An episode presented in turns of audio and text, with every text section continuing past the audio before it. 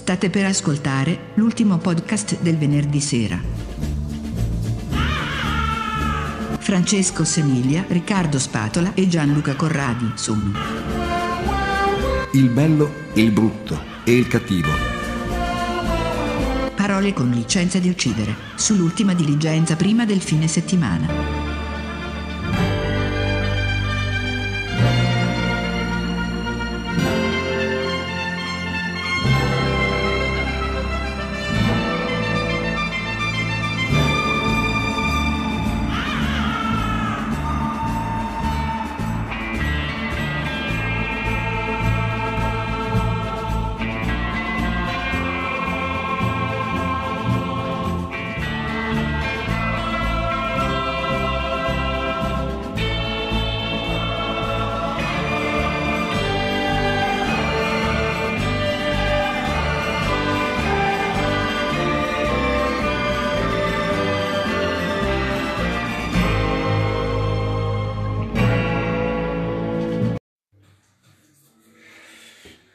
Bello, il brutto e il cattivo, in attesa di eh, riconsiderare la mobilità sostenibile, fa un piccolo intervento, una piccola parentesi musicale. Abbiamo pensato di rivolgere qualche domanda a un giovane liceale, Giacomo Spatola. Salve a tutti, eh, nella speranza di portare un po' di gioventù in questo programma e, e dare un, un punto di riflessione, un, un, modo per dare anche parola a magari un mondo che non viene visto così tanto frequentemente da, da, dagli adulti. Ecco. Questa conversazione nasce, questa curiosità nasce dalle conversazioni che spesso abbiamo fra di noi, che sono classicamente generazionali, ossia il vecchio che dice che la musica dei ragazzi è brutta, è terribile, è noiosa, è volgare, eccetera. Allora, oggi volevo, ho approfittato della sua presenza per, per capire meglio cosa ascoltano loro, com'è eh, questa musica, quali sono i generi che gli piacciono e eh, se ci sono, eh, diciamo così, aderenze fra la musica degli anni 70, 80 e 90 e la loro. In particolare fra gli adolescenti, fra i liceali, fra i ragazzi di 16-17 anni vanno molto due generi musicali, mi sembra di capire, rap e trap. Dico rap e trap e trap. Sì, sì, la, la pronuncia si può migliorare. Possiamo migliorare. E, um, sì. Che differenza c'è fra due, ecco, questi due generi? Diciamo che il, eh, sono entrambi, fanno entrambe parti di quello della corrente che poi è l'hip hop, quindi quello che nasce in America, che è è atto a parlare dei problemi sociali e di alcune fasce della popolazione che, che avevano bisogno di esprimersi e non avevano nessun altro modo se non con la musica, che sono portati fuori dalla violenza che c'era nel periodo degli anni 80-70 in America e, e avevano bisogno appunto di potersi esprimere. La differenza, io parlo per quello che ho potuto vivere nella, nella mia esperienza di musica italiana, cioè di rap e trap italiana, e diciamo che al 2021 non è una differenza così tangibile quella tra la rap e la trap.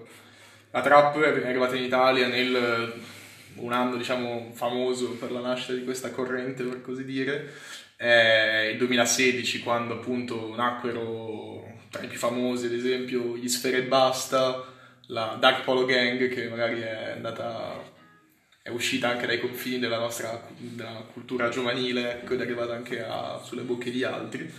E mm, se, la, la, differenza ora come ora non, non esiste più, cioè e, mm, quella che magari un tempo la trap professava come sua mm, sua capacità, cioè le, la, la, trap per ridurla all'osso si può esprimere come mm, in due concetti, ovvero quelli del dissing e quello del, del flexing, ok?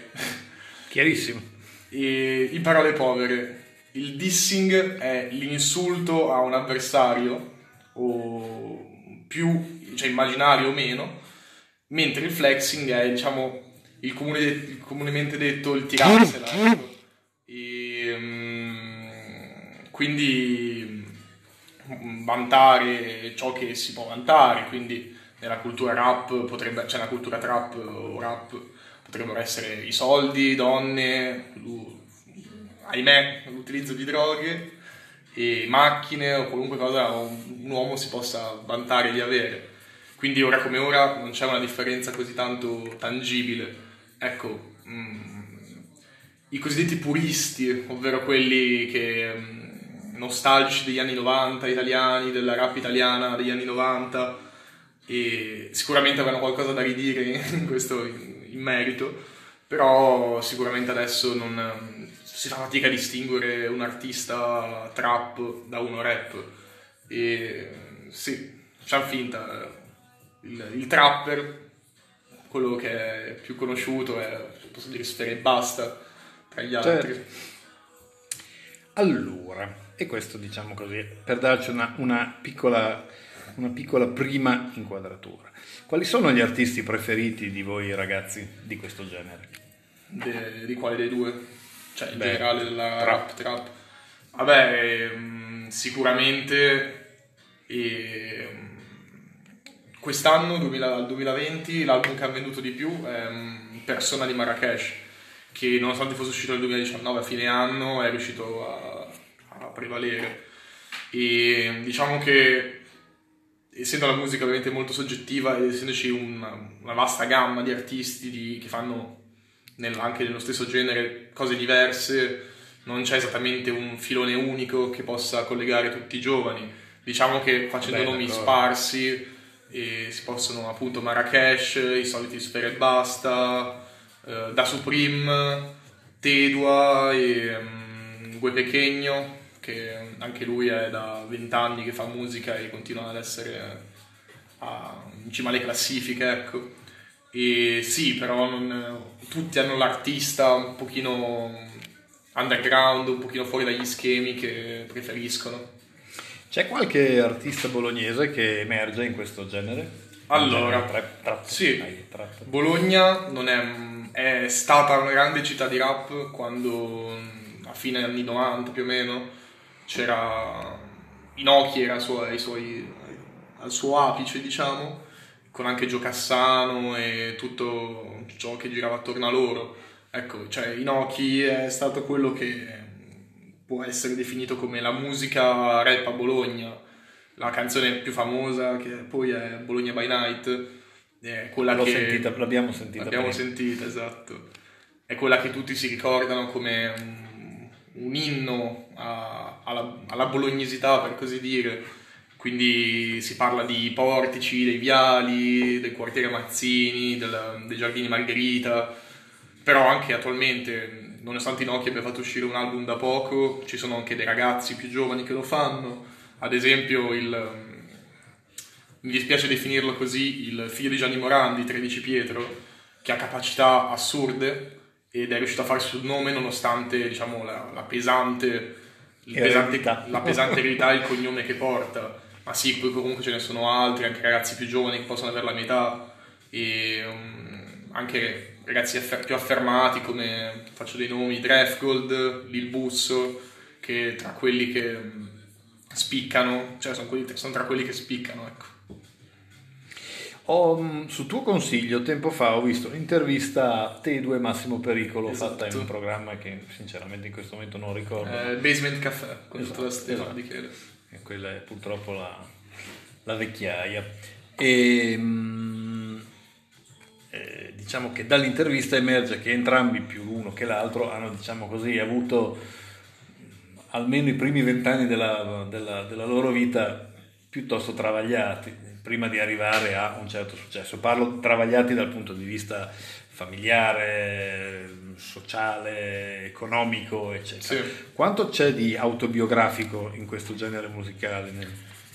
E, ehm, allora, diciamo che un rapper per avere la, la stima dei colleghi o comunque anche della, del pubblico deve sempre tenere una certa verità, deve avere una certa verità in quel che dice Infatti si parla di fake rapper, ovvero quelli che narrano cose che non hanno mai fatto E Perché fanno tendenza. perché fanno tendenza, quindi cioè, qui parla giusto per citare alcune cose che possono essere appunto facilmente inseribili in una canzone, le solite pistoline, scappo dai- dalla polizia, queste cose qua che sono già dette, ridette, che per fare qualche ascolto in più vengono spesso citate, ma che poi non- magari non, non rappresentano veramente quello che è stata l'esperienza della- dell'autore.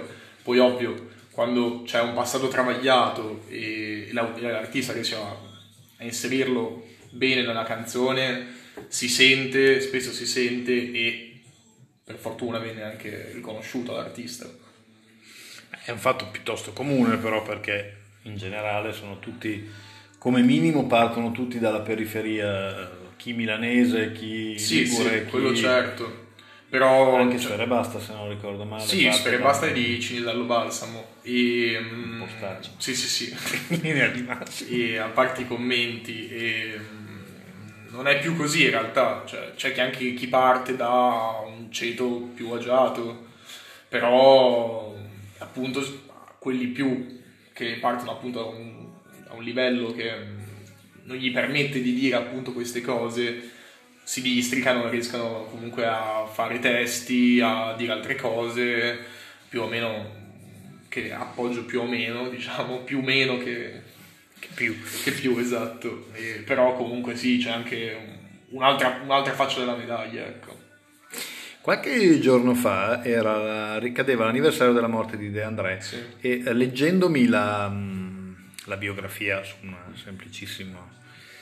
su un semplicissimo internet mi sono reso conto che ehm, ha una particolarità, cioè anche lui nei suoi testi parlava di prostitute, parlava di droga, parlava di crimine, anche se lo, lo- lo- per quello che conosco io di Andrea l'ha sempre fatto con un tono un po' più ironico, diciamo così, mentre trovo, mentre trovo più, un po' più cupi te- i- i- i temi dei, dei cantanti trap. Però anche lui era esponente di una scuola genovese che mi sembra che eh, riemerga un po' anche con, il- con questo genere musicale, cioè ci sono parecchi cantanti liguri, artisti Sì, liguri sì. in, questo, in Intanto- questo momento che sono in voga. Intanto preciso dire che la rap e il trap non è l'unico genere che viene ovviamente ascoltato dai giovani, c'è un altro, mm, diciamo, gli avversari principali, per così dire, è, la scuola, è l'indie, che è semplicemente quello che poi era la musica classica italiana ribaltata in- nel 2020, che ha una pesante eredità come 13 Pietro quasi di quello che è stato il passato italiano. E De, De André ne compare spesso in testi, è uscito anche un album qualche anno fa di artisti come, per parlare di bolognesi, lo Stato Sociale, tra che loro ma altri anche interpretano sue canzoni e hanno fatto appunto un album però sì appunto questa scuola genovese è mm, chiamata Drill Liguria. Drill è il nome del genere che fanno diciamo.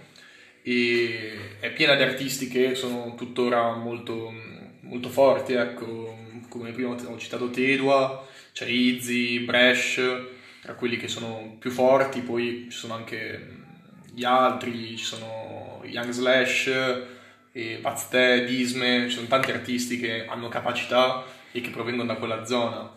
Tra, tra- tra le canzoni che mi è capitato di ascoltare nel, nel penultimo album di appunto Izzy, che è molto forte, e mm, c'è una chiara citazione di André, anzi c'è un- una cover per così dire in chiave, in sonorità rap di quello che è mm, di Dolce Nera di De André ma anche le citazioni di in altre canzoni compaiono, mi viene in mente citazioni di De André scritte sopra il blocco, che è una citazione a una canzone di, di Tedua, che appunto rappresenta come nella genovesità che hanno loro sia quotidiano il- il- lo scontrarsi con, con il passato di André, il passato della città che è stato De André appunto musicalmente parlando. Ci sono, infa- questa è una- la domanda successiva, nel senso, ehm, ci sono eh, collaborazioni o riprese di testi, sentivo qualche settimana fa, sempre dal tuo Spotify generale, cantata da... Non ho capito. Qualche settimana fa, non so se l'abbiamo sentita qui, sì, l'abbiamo sentita su Spotify. C'era Generale, Ah, sì, Generale, sì, De Gregori. sì. Sì, sì. La domanda è, oltre a quello che mi dicevi tu di De André prima, ci sono, e a questa cosa che ti ho detto adesso, ci sono altre collaborazioni o in voce, nel senso artisti fra Certo, virgolette certo. classici, chiamiamoli così per distinguerli, e, e- e artisti più moderni che collaborano o che scrivono l'uno per l'altro o che cantano uno per l'altro. Allora, diciamo che la scrittura l'uno per l'altro è più, è di più difficile, diciamo che... mm, No, pure la ripresa di testi. Sì, sì, sì, la ripresa caso. testi è, spesso c'è, il generale è di De Gregori, ma è stata ripresa di recente da mm, Giorni di Natale, oltretutto. Gianni Bismarck è un artista romano Esatto. che ha ripreso questa canzone, ovviamente con, ehm, portandola in una chiave diversa, comunque non troppo, di- non troppo mm, non stravolgendola troppo rispetto a quella che era la canzone. No, infatti è abbastanza simile. Sì, si sì, capisce che non è De Gregori perché la voce è differente, Sì, però sì, è sì, abbastanza infatti. anche musicalmente Però simile. mh, ci sono spesso citazioni più che mh, magari proprio riprese cover, diciamo, delle canzoni vere, cioè delle canzoni to- totali. Eh, mi viene in mente non- Rockstar di Sfera e Basta, che c'è una citazione a Gianni Morandi che fa Conoscevo un ragazzo che come te amava i Beatles e Rolling Stone Sì, che, che varia diciamo dalla, dalla canzone di Gianni Morandi nella, nella seconda parte che parla di cose un pochino diverse da quelle che E citava comunque la stessa Gianni. canzone di Morandi non era positivissima. no sì parlava- però parla di droghe cose Sì, simili sì, certo. quindi non parla più della guerra in Vietnam Ehm, secondo te, sì non il genere musicale che presumibilmente avrà la sua evoluzione ma rimarrà, ma questi artisti fra 10, 15, 20 anni saranno ancora sulla in pedana o ce li saremo dimenticati e saranno stati sostituiti da una nuova buttata di artisti? Cioè, te lo vedi tu, Tedu, a 65 anni cantare roba, quello che canta adesso? No, quello sicuramente è più difficile da immaginare. Non è possibile perché sono comunque anche delle... è un genere giovane, non abbiamo figure che possono, che possono essere esempio di questa cosa. Però anche solamente in Italia si hanno i Noki che ha più di 40 anni, Noiz Narcos, Gue Pequeño, che sono artisti che da oltre 20 anni fanno, fanno quello che fanno e lo fanno in maniera discreta se non eccellente e mm, non si può mai dire perché è un genere che cambia quindi quello che magari adesso intendiamo come rap tra 30 anni sarà un'altra cosa diversa. Mm, il genere verrà stravolto e mm, quindi non possiamo bene essere sicuri che un artista rimanga. Cioè mm, dal mio punto di vista un artista riesce a evolversi senza perdere quello che poi l'ha portato alla fama, cioè magari perché il rap può essere il flow, cioè la capacità di, di fare rime, di, di- di cantare, so che a voi non piace questo termine per il, per il- per rap, però di cantare su una base, E, quindi cioè, alcune capacità rimangono ovviamente nel tempo, magari viene stravolto, viene stravolto il, il genere, magari tra 30 anni rap sarà quello che era De De André più tempo fa.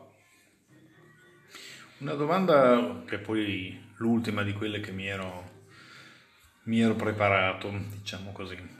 E noi, diciamo, negli anni 80-90 sostanzialmente ascoltavamo o cassette o dischi o radio naturalmente. Di queste, di queste tre cose la radio è rimasta immutata, nel senso che continua a fornire lo stesso tipo di servizio.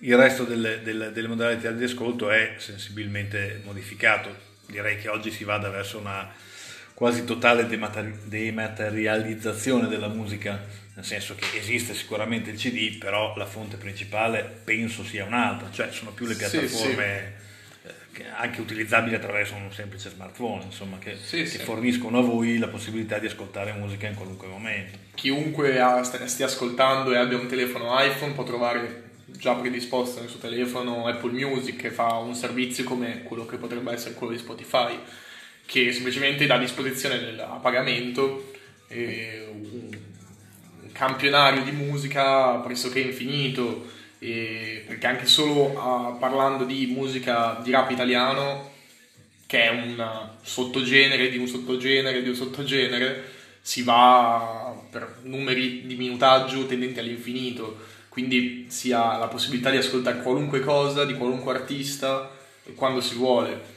Ci sono diverse piattaforme sul quale possono ascoltare, tra, oltre le due prima citate, c'è anche una che mm, ti dà la possibilità a tutti, letteralmente tutti, di pubblicare le loro canzoni, che è SoundCloud, che è più social, diciamo, dal, dal da questo punto di vista, perché su, su Spotify diciamo, si tende a premiare l'eccellenza come su Apple Music, mentre su SoundCloud si dà la possibilità a tutti di pubblicare qualunque, qualunque canzone loro sappiano, vogliono fare e qualunque, di dimostrare a chiunque le loro proprie capacità.